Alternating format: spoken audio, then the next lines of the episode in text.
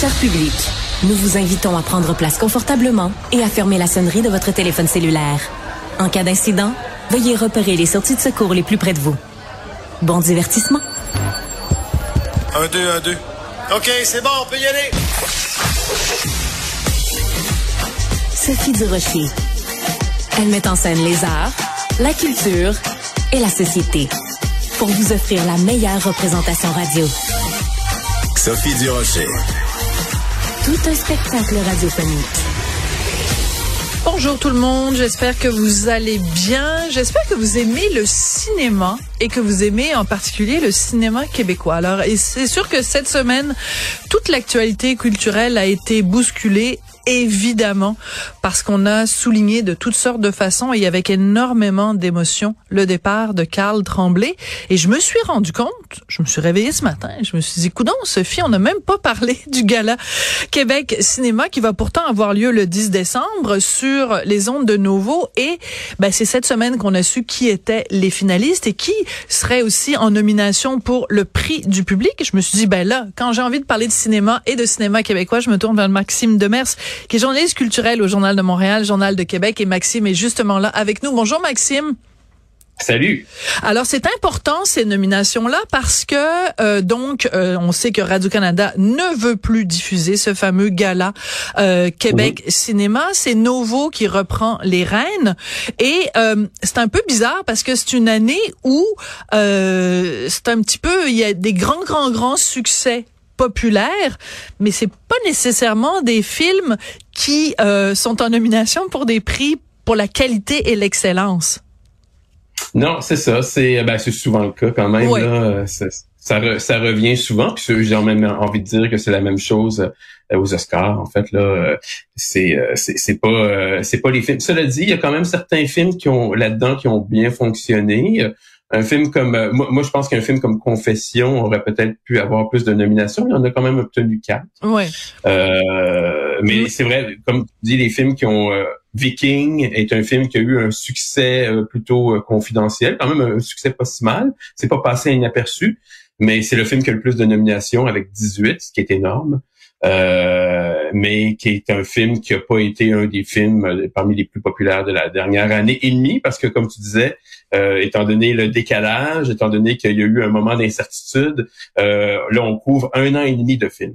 Voilà, alors c'est important de le mentionner. Donc, les films qui sont en nomination pour ce gala 2023 sont des films qui sont sortis sur les écrans québécois entre mars 2022 et août 2023. Ce qui explique deux absences, ce qui explique que, bon, Testament n'est évidemment pas là parce qu'il est sorti euh, en octobre. Et un deuxième absent, oui, euh, Simple comme Sylvain. Donc, et eh oui. Voilà. Donc, alors, c'est plutôt le film précédent de Monia Chokri. C'était quand même assez rigolo. Euh, c'est quand même Babysitter, donc, qui est... Euh, euh, qui est sorti... Euh, tout de suite après la période, c'est-à-dire il est sorti, il est sorti avant la dernière présentation du gala Québec Cinéma. Donc, il est sorti en mai 2022. Il y a eu un gala Québec Cinéma en juin 2022. Donc, c'est un peu mêlant tout ça. C'est un petit peu mélangeant, mais euh, on va commencer par le prix du public parce que, euh, évidemment, les gens qui nous écoutent, euh, c'est un petit peu le prix coup de cœur. C'est le prix où on va vraiment. Alors, je vais nommer les films. Et les gens peuvent voter. Voilà, et les gens peuvent voter. C'est pour ça que je commence avec ça parce que je trouve que c'est extrêmement important. Donc, si je regarde les films en nomination, donc 23 décembre, on sait que ça a été un gros succès populaire pas tant un succès critique. Confession de Luc Picard, euh, Qu'attaque le brave Beluga, Le temps d'un été et Les hommes de ma mère. Bon, moi tu le sais, j'ai écrit des chroniques là-dessus. Les hommes de ma mère, j'ai trouvé ça très ordinaire, le temps d'un été très ordinaire, 23 décembre très ordinaire. Et pourtant, Confession, je trouve que c'est un film magnifique, mais si on se fie au public, ben, le public va me contredire complètement, là. Eh ben oui, totalement, euh, totalement. parce que c'est, euh, c'est, c'est, on parle de film euh, parce que c'est, c'est la norme maintenant pour un film qui obtient du succès populaire. On tourne de entre 1,5 et 2 millions de dollars au box-office. C'est des films qui ont toutes fait à peu près ça. Confession, les, les, hommes de ma mère, je pense c'est près de 2 millions. le temps d'un été, c'est 2 millions. 23 décembre, c'est 2,1 millions. Mais effectivement, euh, en termes de, de, la plupart de ces films-là, sont pas les films qui ont obtenu les meilleures critiques. Ouais. Alors. À part, à part euh, Confession. Alors, tu nous parlais tout à l'heure de euh, ce très bon film, Viking, donc euh, de Stéphane Lafleur, et c'est celui qui reçoit le plus de nominations. Et tu l'as dit, il n'y a pas énormément de gens qui sont allés voir ce film-là. Par contre, ce film-là, il y a eu une vie à l'extérieur, il a été présenté à l'étranger, dans des festivals, etc.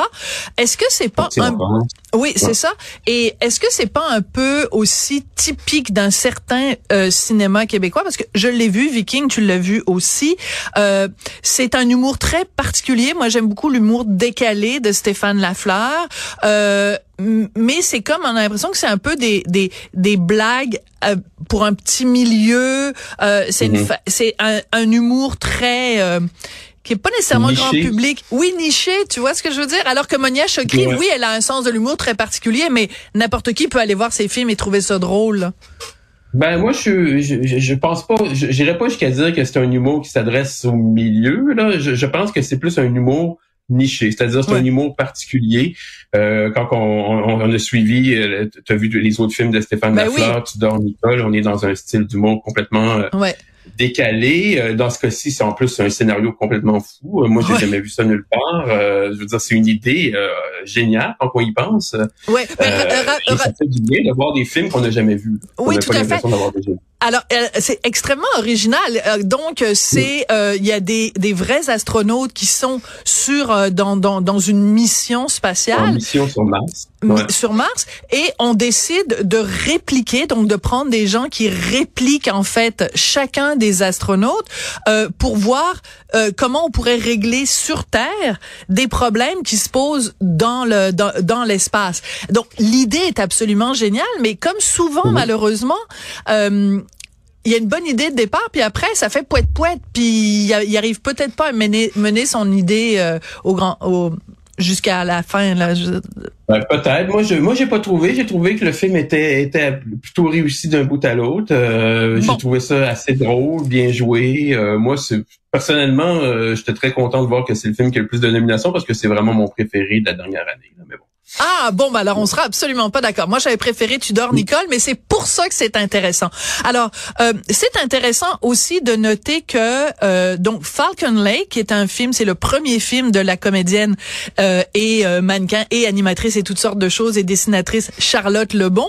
Euh, c'est euh, très intéressant parce que donc elle est en nomination quand même et dans meilleur film et évidemment meilleur premier film. C'est quand même très surprenant cette fille là que on a, moi, bon, on, savait qu'elle avait plein de talents, mais qu'elle arrive avec un film aussi réussi au niveau de la réalisation, de la scénarisation. Mhm. Moi, elle m'a vraiment épaté, Charlotte Lebon.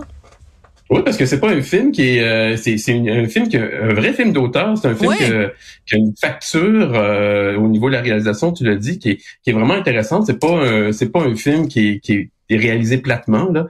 Euh, et, et c'est pas non plus un film qui abuse d'effets. Des fois, les, les, premiers réalisateurs, les premières, les premiers films, on essaie d'en mettre plein la vue. Au contraire, c'est un film qui est axé sur les sentiments. C'est un film qui est axé sur le jeu et euh, et qui a des beaucoup d'atmosphères intéressantes, d'ambiance, ça flirte avec, un petit peu avec le cinéma de genre, de films d'horreur, fantômes, hein, des questions de fantômes. Moi, j'ai adoré ce film-là aussi, mm. puis euh, ben, c'est un film qui avait aussi été à Cannes, donc euh, c'est pas si surprenant, ça joue quand même euh, ce genre de de de de, de fact, de, de, d'effet Cannes là, sur les sur les membres votants. Donc oui, non, moi je, suis très content de le voir. Puis comme tu dis, il, est nommé meilleur film et meilleur premier film, un peu comme aussi Noémie dit oui, mm-hmm. film très poignant, un film coup de poing. Je l'ai pas vu celui-là. Oui, je l'ai pas vu, pas encore, en tout cas, parce que je me promets évidemment de faire du rattrapage d'ici le 10 décembre. Et c'est évidemment ce que le public aussi va avoir euh, envie de faire. Euh, mon petit doigt me dit que quelqu'un comme Annick Jean, qui fait son premier film, il y a énormément, vraiment, je dirais, je veux pas utiliser l'expression matraquage publicitaire, mais une grosse campagne de promotion derrière.